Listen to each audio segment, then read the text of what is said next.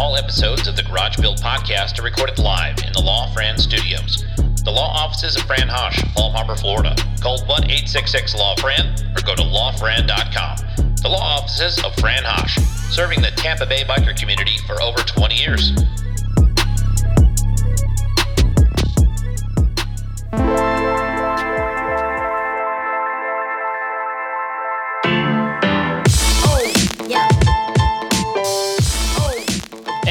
Welcome back to the Garage Built Podcast. I'm your host, Jason Holman. I've got a very awesome guest today, Miss Cash Crawford, Nashville recording artist. She has a new song coming out here at the end of the month that you can. Uh, we'll talk all about it, but you'll be able to pre pre download that and pre save it. I think they call it on Spotify. So I uh, want to say thank you to our sponsors, the Arlen Ness Motorcycle Company. You will save 10% and receive free shipping in the lower 48 when you use the code GarageBuilt10 on all of your orders at arlenness.com. We're also brought to you by Bell Helmets USA. Follow at Bell Helmets underscore power to see the latest in helmet design and safety and see your local Bell Helmets dealer to order your new Bell helmet today. We're also brought to you by Electric Lighting featuring top shelf LEDs backed by 30 years of cutting edge industry leading manufacturing and the best warranty in the business. Use your discount code SPEED2022 for free shipping in the lower 48 on all orders over 50 bucks at custom or NAMS namscustomcycleproducts.com. Uh, as always, I am donned in fresh 1620 workwear, premium made in the USA workwear guaranteed for life. Visit 1620usa.com and use our code SPEED2022 and Garage Built podcast listeners will save 20% at checkout. Also follow them at 1620 on Instagram. The High Seas Rally, join us this December, excuse me, October 29th through November 5th on the High Seas for the only motorcycle rally on a cruise ship. One week, 3,500 bikers and four Caribbean ports. What could go wrong? This year we're including the drink card for free. Use the code Speed Metal when you book, and you're gonna save 100 bucks on your cabin price.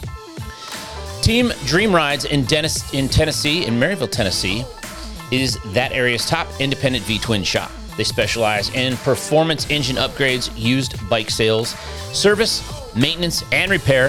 Visit teamdreamrides.com make sure you're following Dream Rides Tennessee on Instagram. Check out their used motorcycle inventory or to purchase your next performance parts.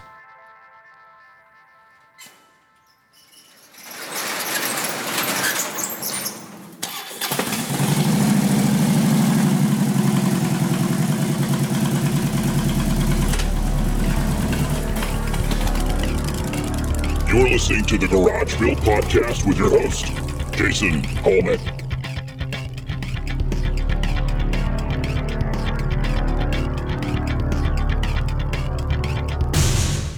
Uh, Miss Cash, how are you? Are we doing well today?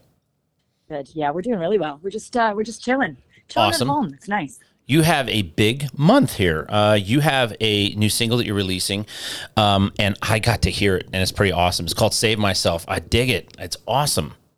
Thank you, thank you. I'm um, I'm pretty proud of it. Um, it's a big song for me. I think. Yeah, well, it should be because instantly, I you know I'm I uh, I fancy myself as somebody that listens to I listen to a lot of classic rock, a lot of classic country.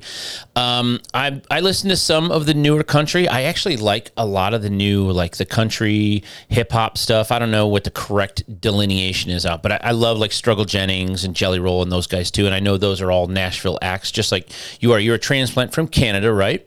Yep, I sure am. And I hear so much of the kind of the southern rock, kind of a little bit of Fleetwood Mac in in what you do, and I, I heard that first, and then I was downloading as many things as I could, and kind of kind of milling around online, and I saw that Stevie is a song that you wrote to or about one of your heroes, Stevie Nicks. Absolutely. Um, it's kind of just about all of the things that the questions that I'm sure she'll feel very bombarded with when I uh, when I get to meet her, and just you know some things that if I ever got a chance to um, to spend some time with her, some things that I'd you know some pieces of life advice that I would love to have her bestow upon me if she feels so inclined. right now there's so there must be like um when you're in, you know, like when I, I'm in the motorcycle business, right? And so it's I'm in the custom motorcycle business, so I get to meet I get to meet a lot of my heroes. And um, Yeah. in the in the is it the same in the music business? Do you get these opportunities to meet your heroes in like different spaces to where you're not like at an event where everybody's there and there's the Gen Pop that's there too, where it's like it's music people, so everybody's got to kind of chill out a little bit and real and, and not fan you know fangirl so much.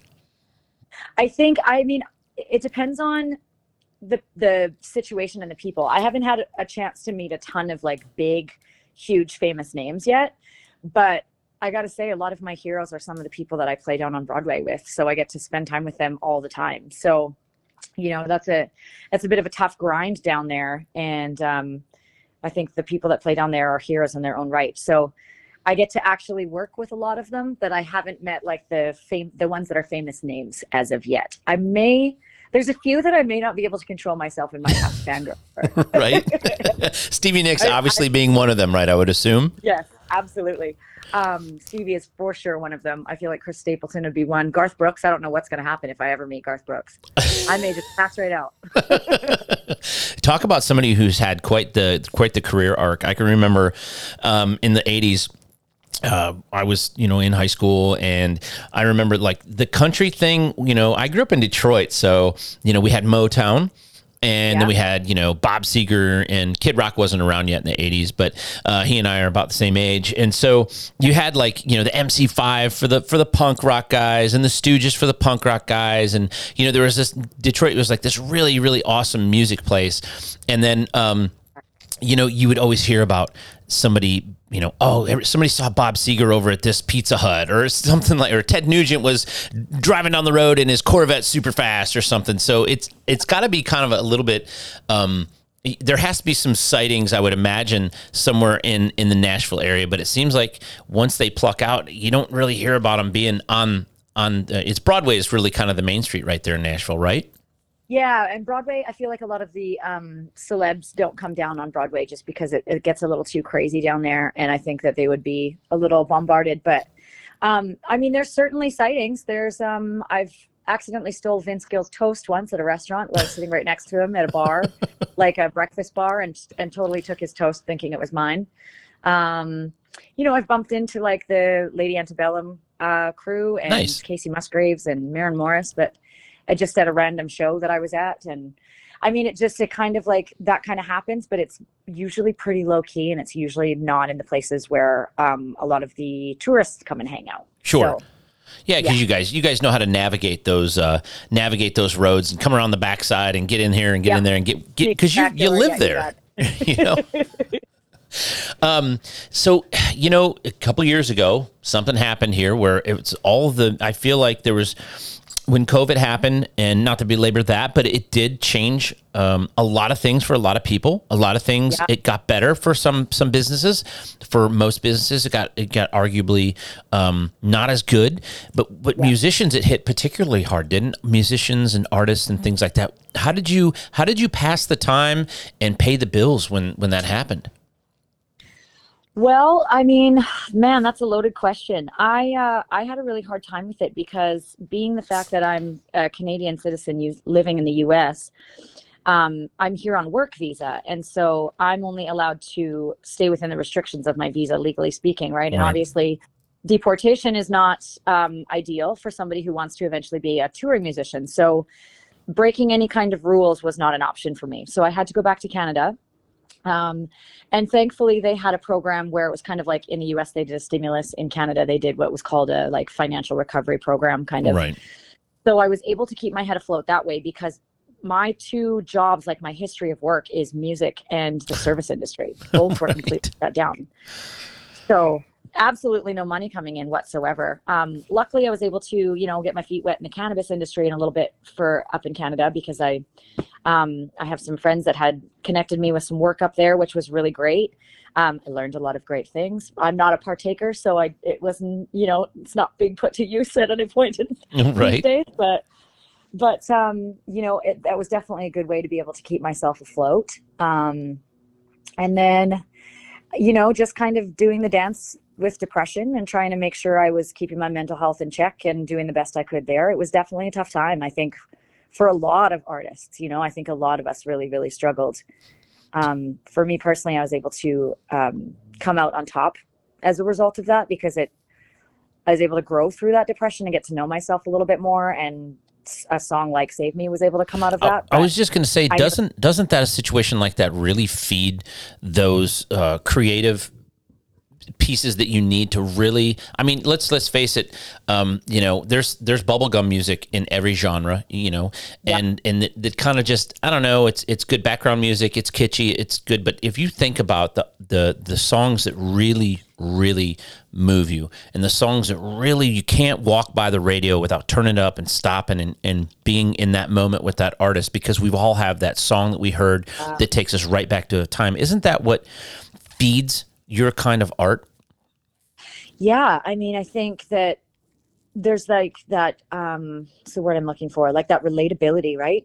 right Um, because not everybody. I mean, not to knock her at all, because I do love a lot of her songs, but not everybody experiences life through Taylor Swift's eyes, and that's why I think a lot of people.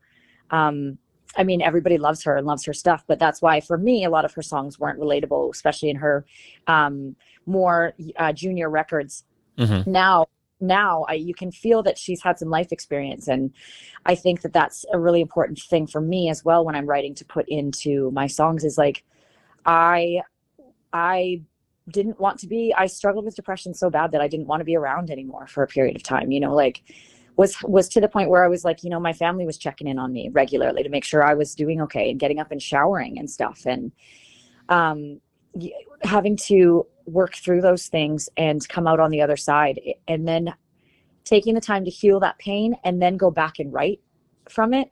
I had to not i had to not write while i was in it though. Okay. Does that make sense? Like i had to really work through the nitty gritty of healing it first because i was still able to go back and recall those emotions but i didn't want to write while i was still wallowing. I wanted to work on healing and and um, growing through it and just kind of getting to a safer healthier headspace yeah before getting you- back there you can't help heal somebody.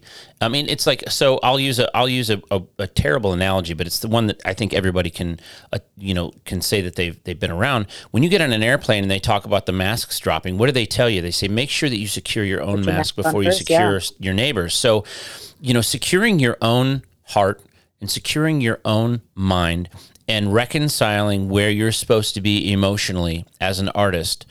Um, all art doesn't have to come from pain but Yeah. but there's some there you know life has pain in it you're not going to appreciate the wonderful days when you know when save me comes out and save me i'm sure it's going to hit the charts i just i just have that kind of feeling about it to where it it's not it's very very very um it's indelible.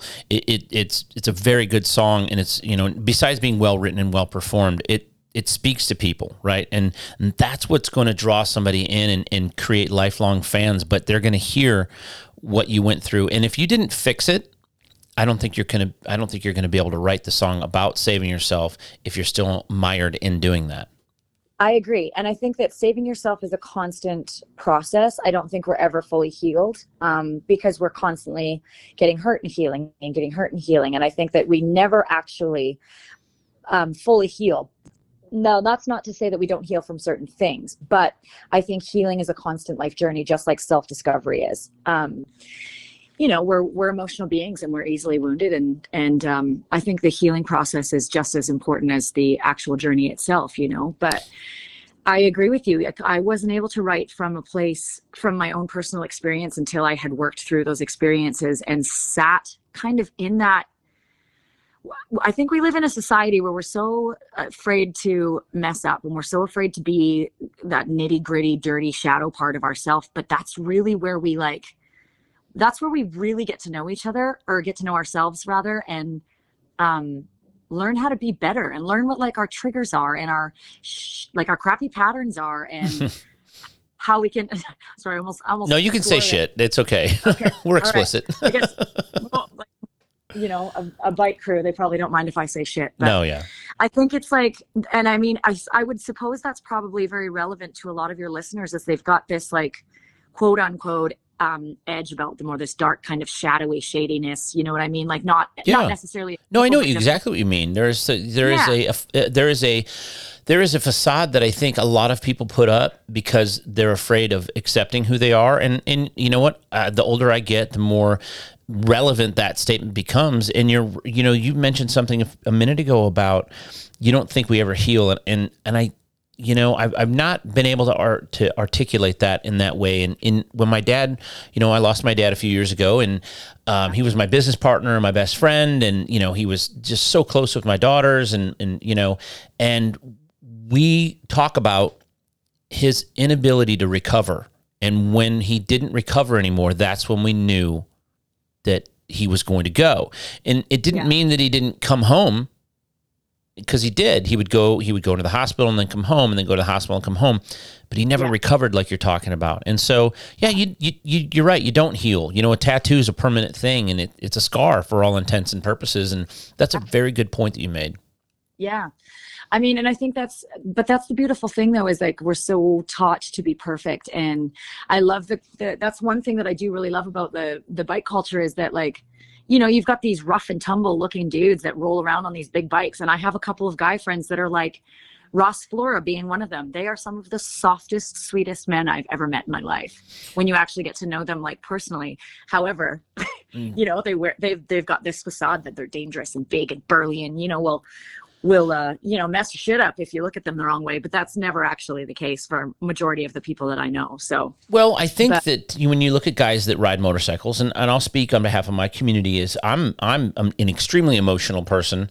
I'm learning to Yeah. deal with being uh, uh, proactive instead of reactive, right? And a guy like uh, Ross and I have not met each other face to face, but we did spend some time, um, you know, doing what you and I are doing right now. And I think that we are dangerous, and I to a degree, riding a motorcycle is a very dangerous thing to do. And being in some of the social situations that we're in uh, around other motorcyclists is a is a dangerous thing to do. But I think we need somebody that that understands where that line is and can get us up to that line and walk that line because it there's nothing there's nothing wrong with being in in an unsafe place but you're with somebody who's willing to willing to step up and, and punch somebody in the face if that's what it needs or fix a motorcycle or like you were saying you, you know you and ross and i want to kind of talk a little bit about that because I- i think he's an amazing artist and uh, i know you do a lot of work with him and i know you guys are close Yeah. but and he speaks very very highly of you we talked a bit about you in our podcast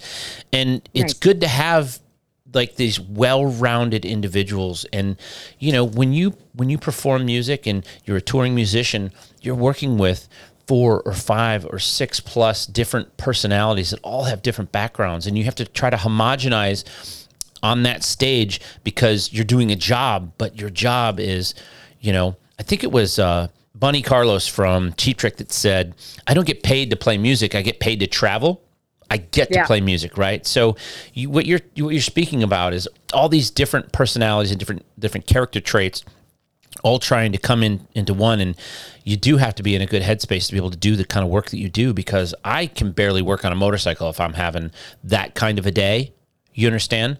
And Yeah. if you're having that kind of day, I couldn't imagine you having a bad day. Some of the bad days that I have, which I'm sure you do, and then somebody goes, "Okay, five minutes till showtime," and you've got to you've got to put it together. Yeah. I mean, luckily for me with music, it's always been an emotional kind of outlet for me. So the only time the only time I have a really hard time working through that is if I'm like teary and crying, like I'm that kind of upset. Right. Um, because I tend to lose my voice when that happens. But if I'm, you know, upset about something or something in my life isn't going well and I'm or I'm just angry or I just I just need like some sort of emotional release and I've been feeling stressed or whatever, I find that I'm able to go and I mean because I'm a vocalist, it's so physical, which is very, very similar for somebody getting into the gym and working out and trying to work through some of that stuff. Sure. I get I get to do that physically on a stage and it's just it just I happens to do it with much more with sound than pumping iron so to speak you know but I'm able to definitely use that as an outlet get out there sing my guts out and then just leave it leave it there and leave it for the crowd. And those sometimes end up being some of my best performances because I'm just throwing all of my emotion and just kind of releasing some of the things that I need to let go. Um, and it's coming out in a in a beautiful way. I'm able to I love the term transmutation because um, I'm able to take something that I've been stuffing down or not dealing with, and I can use my voice and turn it into something beautiful that helps move people and um, give people some encouragement and catches their attention and makes them listen to something, you know? So, Have you ever seen the movie Almost Famous?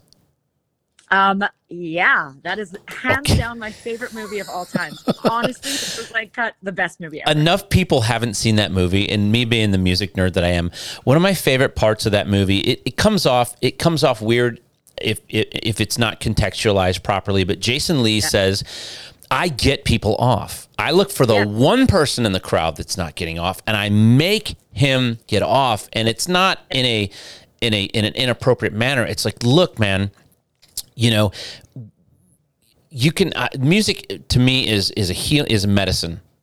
Um, Yeah, you I know, and and, and I I know that sounds so you know incense and and and fluffy and weird, but it, it's not. It's it to me, it can it can sway my mood. It can change a a very bad day into a, a palatable day, and a, Yeah. an okay day into an amazing day. And so, Yeah.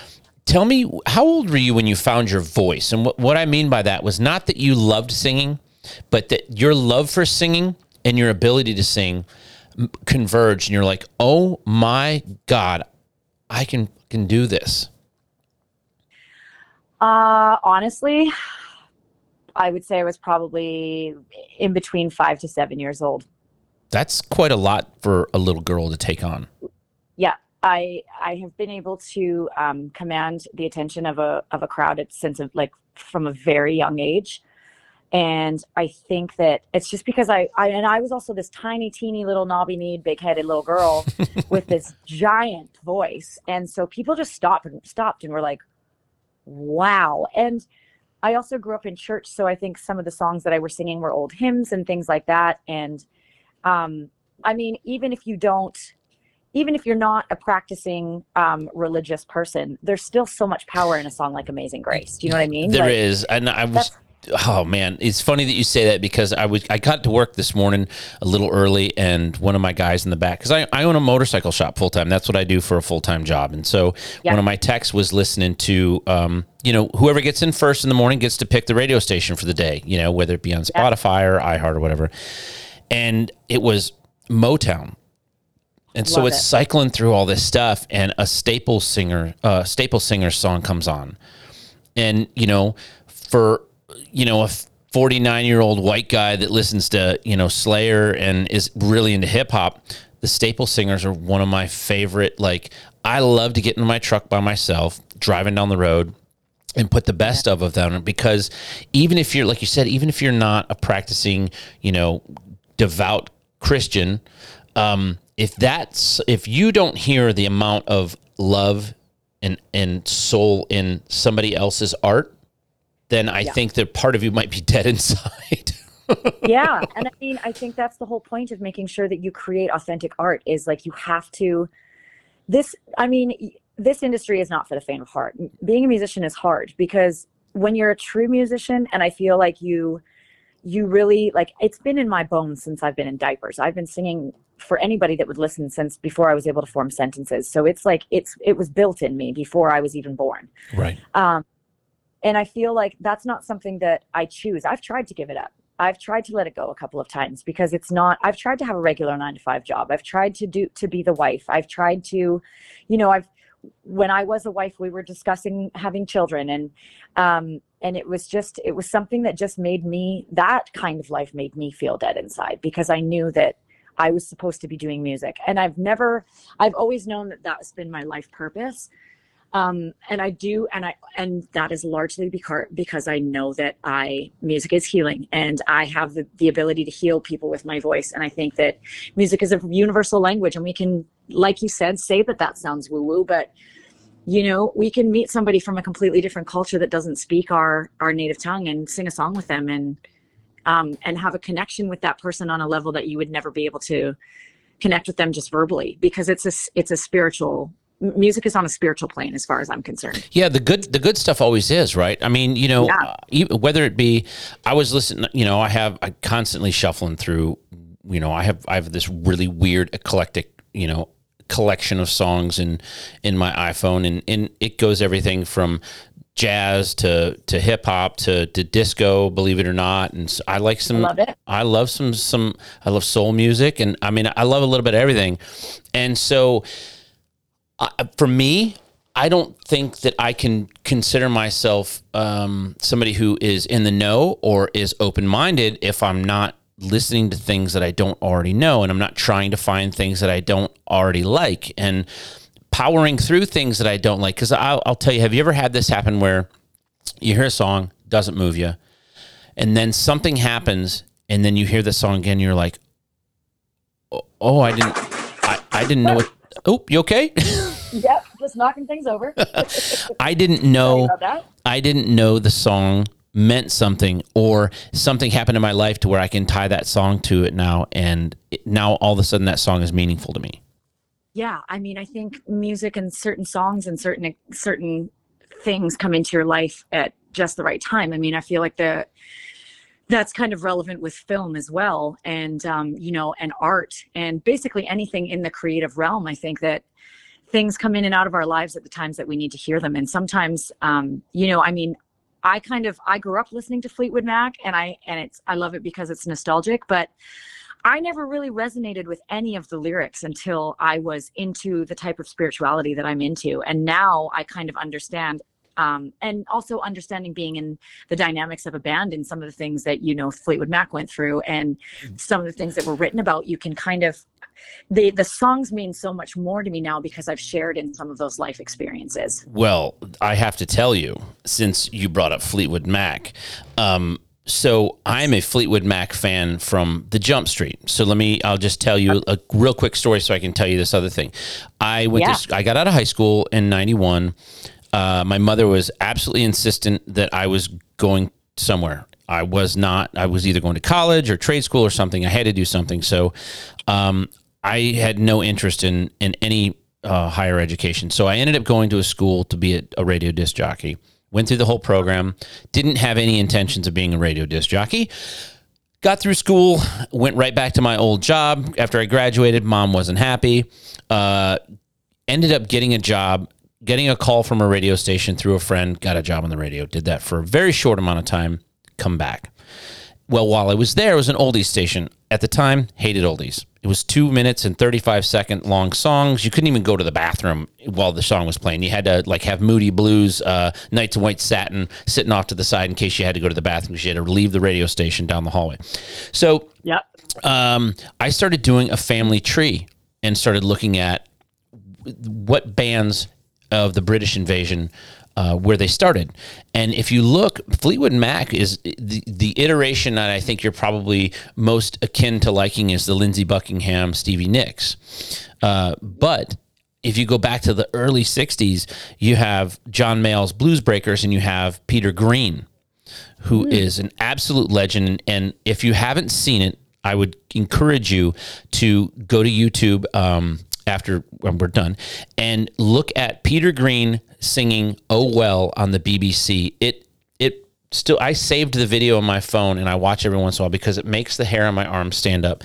And Peter Green, um, the significance of that was is he went in, he got into drugs into psychedelics and didn't come out of it. There were several guys, him, Syd Barrett from from Pink Floyd. But the reason why I'm saying that is there's a song called "Oh Well," and it's just it's dynamite. And when you look at that band, there were a couple of bands that were able to rise like a phoenix and and come out. And the history of that band is so rich and Yeah. so amazing.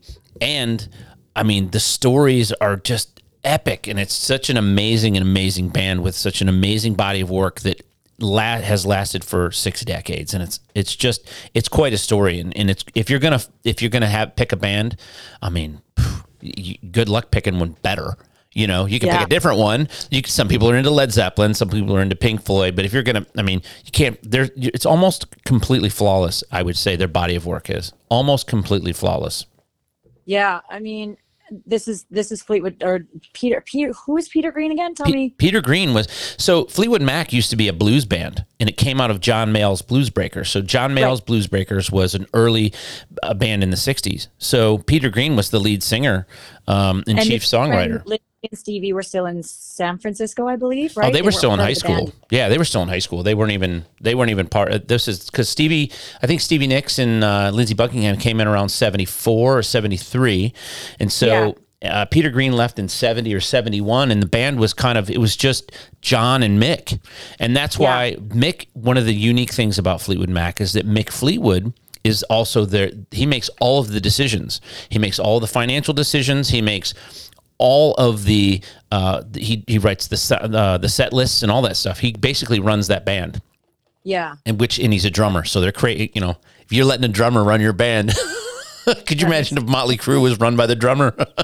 surprisingly enough when i was um, living back in vancouver i had two two guys were running my band one was the guitar player and the other one was the drummer he's actually a well-known drummer around canada his name is toby duquette and he helped me with like the band management all the time because he just you know the second the drummer starts playing everybody kind of follows suit and is like oh we're oh we're rehearsing yeah. you know what i mean Yep. so, so I bet, like, he, I was happy that he took that role because it was super helpful having him just kind of jump into the lead when he needed when he needed to. So, I don't find it surprising that uh, Mick is the is the band manager guy. You know, Yeah, well, it just it's just I think it's an interesting story, and I think you've you've picked Yeah. an, an incredible an incredible inspiration to to kind of you know heck if you were uh, half as successful uh, as Fleetwood Mac, um, you know. I'll, I'll you- be laughing all the way to the bank. I was just gonna say not only that, but your I think your heart would do full as well. Yeah, you know? absolutely. I mean, I just for me it's the the connection. I mean, I like the the older stuff. I mean, I I listened to a lot of stuff when it was just Buckingham and Nicks too. For me, Mhm. it's the connection to Stevie and kind of her Yeah, um her lifestyle and her um she's just this magic she's got this wicked witchery about her that I just aspire to be. she transcends. she transcends. um, what- I could not even imagine being in a room with her. I feel like she would take does. take all the light. I she does. She does. She just like but she also like shines all the light. It's crazy. I've I've seen her on um on stage. I watched her at the uh, arena here in Nashville and um I was sitting directly behind Ross and his girlfriend and I was like at one point she grabbed her shawl and wasn't even singing. She was just spinning on the stage doing that Stevie spin that she does and I just started bawling. And Ross looked at me. He's like, "Um, are you okay?" I was like, "I'm just having a moment." Like just like just weeping in the background. And Ross is like, "Oh, here she goes again." But you just, I couldn't help myself. Like it was just so magical. So and it should be it really should Yeah. be i mean there's times where you know there there is a song there's songs there's this one particular song that I, I i'm embarrassed to even tell you what the song is because it's a rap song but it's uh, there's a guy named R.A. the rugged man and he was blackballed from the the business uh, 30 years ago due to due to some of his own behavior. But um, he signed with the wrong record company, and, and it didn't work out for him, and it didn't work out for some of the others that signed with the record company either. But he has a song called "Daddy," uh, and I'm telling his dad dies. And he writes this song, and at the end of the song, he you hear him crying, and I can cry thinking about it right now because you know when my dad passed, I was like, oh God, here we go, here we go. Yeah. And every time we hear "Wish You Were Here," that's my dad's song. So the kids, you know, my daughters will text me, "Oh, it's on, it's on the radio again." Of course, it's one of the songs that's played, you know, nine times a day in every major market. So Yeah.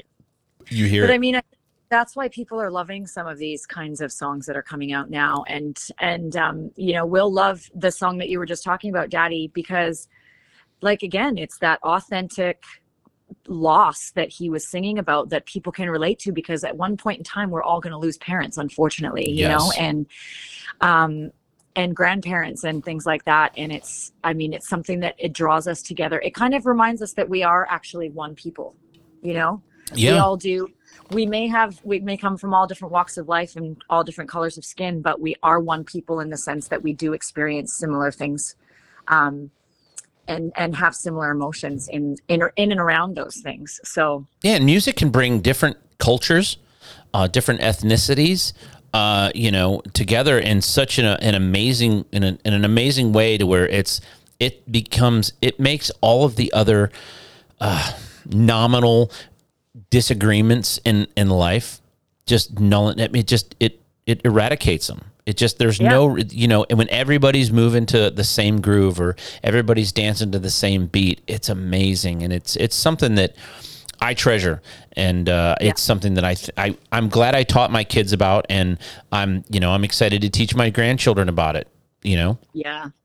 See, and therein is where I where I have legs to stand on in saying that music is a spiritual experience because how can you have somebody that's four or five years old dancing to the same beat as a person that's 75 years old and they're both having the same experience, Experience. at the same time same emotions when they're from completely different worlds They and are. um and they're just standing there together enjoying it you know and all the other stuff falls away all the other shit that we can get concerned about that's no longer relevant at that moment in time Yeah, there's like uh, so there's that saying. This is any any problem you can throw money at and it goes away is not really a problem. But I think the Yep. same could be said. Any any problem that you have that goes away when you listen to music, that's also not a problem, right? I mean, there's there's an answer in there. There's a spiritual answer in in most of of what people put out. If if people's like if people are putting out organic music that they believe in and that they think is real and is and is reporting back to to them their emotions,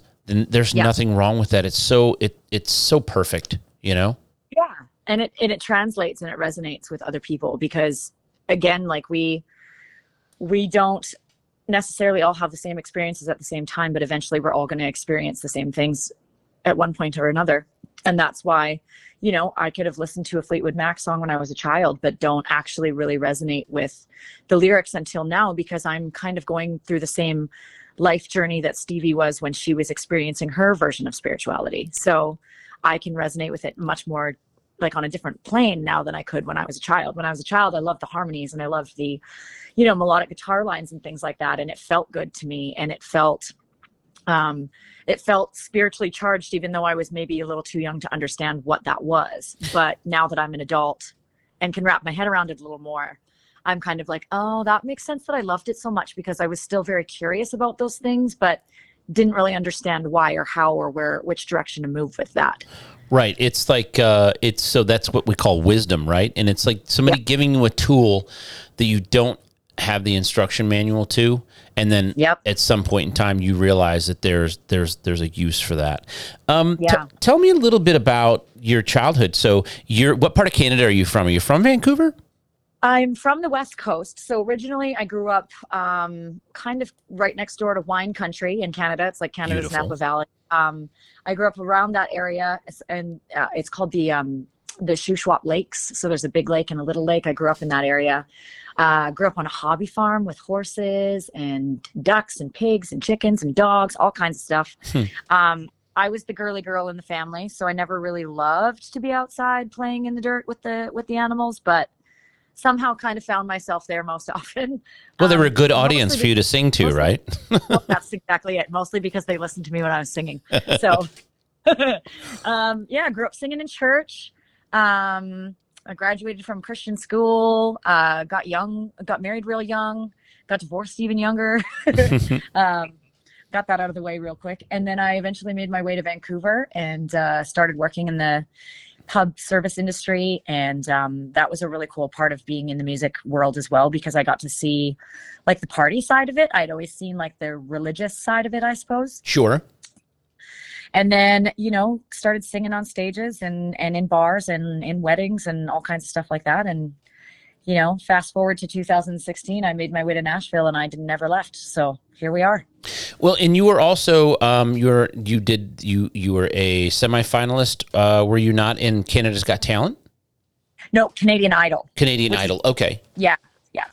So um, I think I was 26 at the time, so that was you know quite a few years ago. But yeah, I was a um, it was a really cool experience because I was living in Vancouver at the time, and the show was being filmed in Toronto, and I had never been to Toronto before, so That's I quite a quite a big there. difference. it's a big big trek. So I got flown out there. I got to like hang out and kind of see the city, and um, connected with the guy who ended up winning the show. His name is Theo Tams, and we had a little duo for a couple of years in Toronto. Won some some indie like independent music awards for one of our songs. I've seen and that. Yeah, we had some really cool connections, some really cool songs, did some really cool covers, and and um, played some really fun shows. And he's still doing his original stuff out there, and uh, it was a really cool way for me to kind of get my feet wet and get to see the city without actually moving there first. So right. the show itself was stressful to be on because I was always I'm just I'm one of those people I don't love being on camera. You know, I've tried Really? the acting thing. I'm still working on it. I'd like to eventually conquer that one day, but you ever seen that episode of Friends where Chandler and Monica are trying to take wedding photos and Chandler does that camera face? That's me. okay. Yeah. yeah. So it's just like as soon as the camera comes on, I kind of freeze or I start nervous talking. So Well, I'm uh, we all, we all have things that we could work on. Let me ask you a question because being a Canadian artist and, and now you're you're here in Nashville, um, why is it that the the wall between our two countries, well, we're so similar in so many ways, seems to be a tough one to hop over or climb over for a lot of Canadian artists because I, I know there's just a a ton of artists in Canada that they, you know, everybody knows about Nickelback and Rush and Triumph and, um, Yeah. you know, why why is it? I don't understand why it doesn't just why it doesn't just translate, why it doesn't just carry over. Is there what is it about the business side of it that makes it difficult? You know, I don't really know how to answer that because I don't really know. I think I I think that it has a lot to do with like everybody wants to be the first to discover you, quote Mhm. unquote. Um, and when you're when they're not, you're just kind of left where you are, if that makes sense. Like Yeah. I know that um, I've got a couple friends in the music industry up there.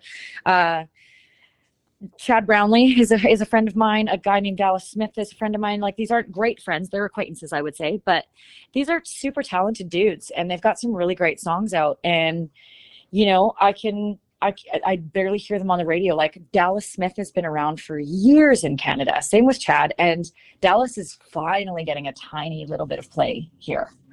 Finally, but the the thing is, is that it's like there's a huge group of us that are here, and it's it's like all of a sudden when we have we live in Nashville and we're kind of like doing our thing here, we have so much more clout in Canada all of a sudden. Okay. So there's that too, which is a whole strange thing because like, you'd think that they would want there would be so much more encouragement for the artists, like the the homegrown artists, to stay homegrown and stay, you know, and have their their roots stay there. But I feel like we end up getting more um, recognition if we've left and come here and and are starting to do something here. So I think there's some room for growth in in the industry between um, Canada and the U.S. You know, absolutely. I think that we're not we're doing a disservice to ourselves by losing out on that music because some label doesn't want to pick up this artist because they've signed to a label in Canada or the US. And, you know, I think it's just, I think that we are really um, losing out on a lot of good music. Um, I would tend to agree. And, Yeah. and here's the thing I don't travel to Canada anymore because I, you know, growing up in Detroit, that's we went to Windsor all the time, but or we'd go to we'd go to London, we go to Windsor, um, you because there was drag strips there, and so we would go we would go to those places. But you know, I- I feel like I'm missing out on something that I don't even know what it is because you know I, it it shouldn't to me it shouldn't be easier for an artist to come from from the UK to the United States, but for some reason they don't have to come to the United States from the UK. They they email the the songs over and it seems to work. And then they Yeah. get big and they come over and they do a big tour and that. But if you look at some of the um, amazing talent, whether it be acting, um, all kind, you know, a friend of mine is. Uh, are you familiar with the cartoon Ed Ed and Eddy? no. Okay, No, so I there, yeah, I think you're you and I are both a little too old for that. But Ed, Ed, Ed, Ed and Eddy is a giant cartoon that was on the Cartoon Network. Well, a friend of mine from BC that that's his cartoon. That's that's that's what he does and or what he did. And so um, it, it's just it's it's there's so much talent and it's so Yeah. it, to me it's it we're so similar in so many ways. Um, Canadian people are a lot nicer than most Americans, but. I don't know why that some is us- either. Some of us are. Some I of us feel- are. Some of us are not. I I've, I've never met a mean Canadian in my life ever. I've never had a Canadian cuss me out. I've never had a Canadian call me an a hole. I've nothing, nothing but love thing from. is, though, the thing is though is we totally do we just have a polite way of doing it so you don't really know you've been cussed out. Oh, so okay, so it's like down south where they say "bless your heart" and I mean, you know, go pound sand. we say sorry yeah, sorry. yeah so, so, sorry is a combination of a few different things depending on the on the circumstance at least as far as i'm concerned. I can't speak for every canadian but i can speak for myself. Sorry is like excuse me what did you just say to me? Sorry is also like um could you at least speak up so i can understand what you're saying? Sorry is also go fuck yourself excuse my language but Yep, love it. you know like it, it, a lot of it can be sometimes it's just like oh i'm sorry i'm in your way. You know we just actually say it because we are unintentionally apologetic but sometimes it's like it's the bless your heart thing very much in a lot of circumstances. Yeah, for sure. So, are you going to be touring uh, anytime soon, or are you going to are you are you mainly going to stay around the Nashville area and, and and try to pound the pavement there? Um, I think probably a bit of both. Um, the Nashville area, we've got some steady gigs here, and um, that's kind of what I'm using to make my make my bills these days. And Right. I think once the uh, once Save Myself hits, and depending on how it does, and potentially the next single as well, then the goal is to move forward with some like I really want to do festival tours. I've always really wanted to do, you know, uh, different places like Bonnaroo and uh, Stagecoach and Tortuga and all those kinds of things. So I'm hoping that I can eventually. There's a new one that's actually I don't know if it's super new, but it's in Chattanooga and it's called Moon River Festival. I'm hoping to go to it this year, and a couple of my favorite writers are playing it. So I'm hoping to be on the bill next year. That's like a big a big goal. But yeah, I think kind of dabbling in both worlds um, for the time being until I get to the point that I can just be doing my full time original projects. Because right now, staying in Nashville and doing the gigs here mostly means cover stuff, which is absolutely okay because it's like going to the gym and getting paid Yeah. for four hours a day, right? So, vocally speaking. So, I'm definitely not mad about it. I get to sing for a living still. So, but uh, the goal is to move forward with doing the original, my original stuff, and eventually get on the tour circuit. So I just got to figure out a way to bring my little kitties along because I feel like I would miss them a lot, and they're not great at traveling quite yet. So we've got to, I've got to figure out how to reconcile that. Right? Have you are you familiar with an event that's pretty close to where you're at called uh, TMMR? It's the Tennessee Motorcycle and Music Revival. No, So, um, obviously, you know who Miss Loretta Lynn is. Absolutely. So it's on her property, and some friends of mine put that on every year. A buddy of mine Yeah. named Buck Shaw, and a very good friend of mine named Carrie Rep. And so they have a they have a bunch of people on the bill this year. Billy Gibbons, Tim Montana. That's where I saw Stone Senate a few years ago the first time. Uh, I've seen Cadillac Three there, and uh, so it's coming up next weekend. I think it's at Loretta's house, uh, sh- her home there, her ranch. Yeah. My daughter here is is going there. Um, she work. My daughter works with me here at the motorcycle shop, so she's Yeah. going there for the motorcycle part of the revival. But um, it's it's funny that you mentioned festivals. I have never been to a music festival, but when I was talking with both, I was talking with um, Clint from Stone Senate, and when I was talking with Ross, they both mentioned music festivals, and I don't. I don't, don't know that there is one here in Florida, and I don't know that I'd want to go to one here in Florida because it's so mother effing hot in the summertime. But the idea of going to Tennessee or somewhere like that in the summertime for a music festival sounds amazing. Yeah. You know, I did a festival up in Canada. I did one uh, called Merritt Mountain Music Fest. I did it one year, a couple years ago, thir- 2013, 2014. Got a taste for it. And I was like, uh oh, this is what I'm hooked on now. so, so I think that's instantly why the festival thing has come up for me because they're so fun. I cannot imagine playing in the heat in Florida, just also being Canadian. I'm like, I don't know how I would survive that.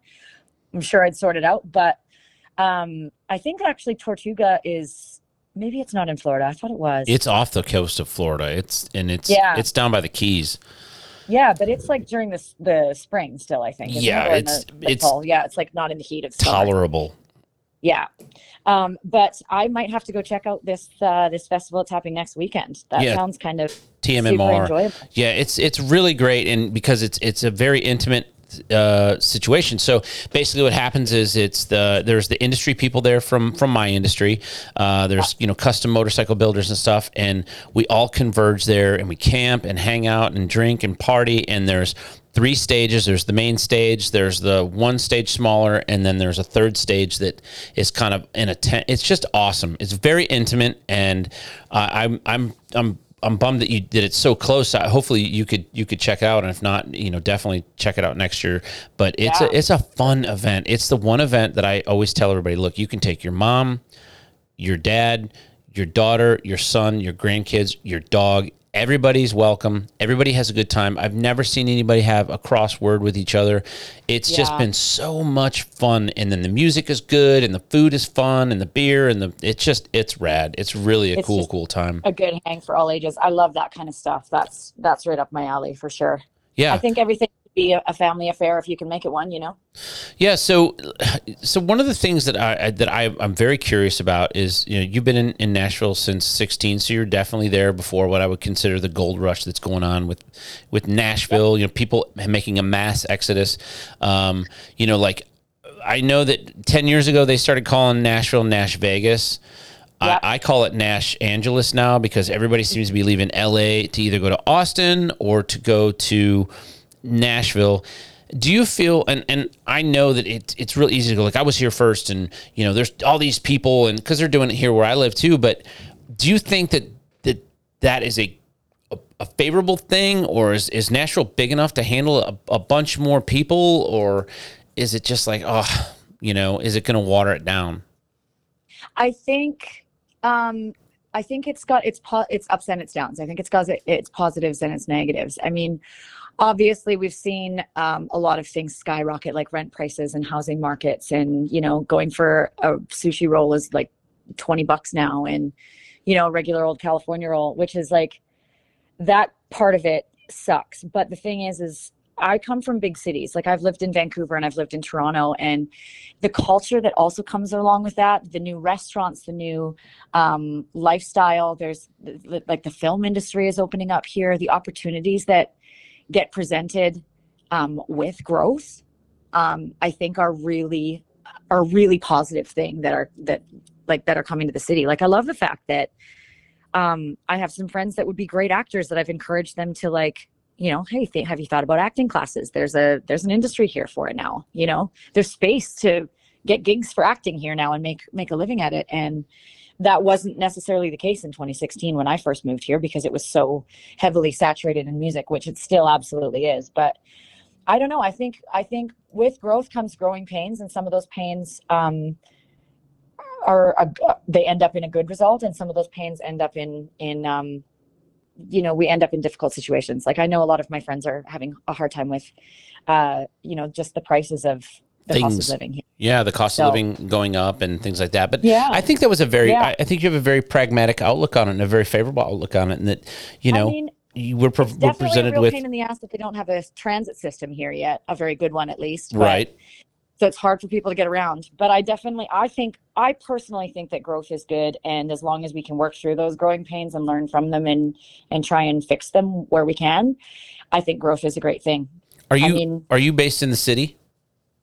I am about 15 minutes 20 minute walk from downtown so yeah pretty close to the Oh, nice. part of the city Yeah. So, you know, the driving thing is not something that's going to prevent you from, from getting to work. And so that, that's good. That's awesome. Yeah, yeah. I mean, I I also know that the the um, traffic is atrocious here, so I, I plan accordingly um, when I can. Right. So yeah.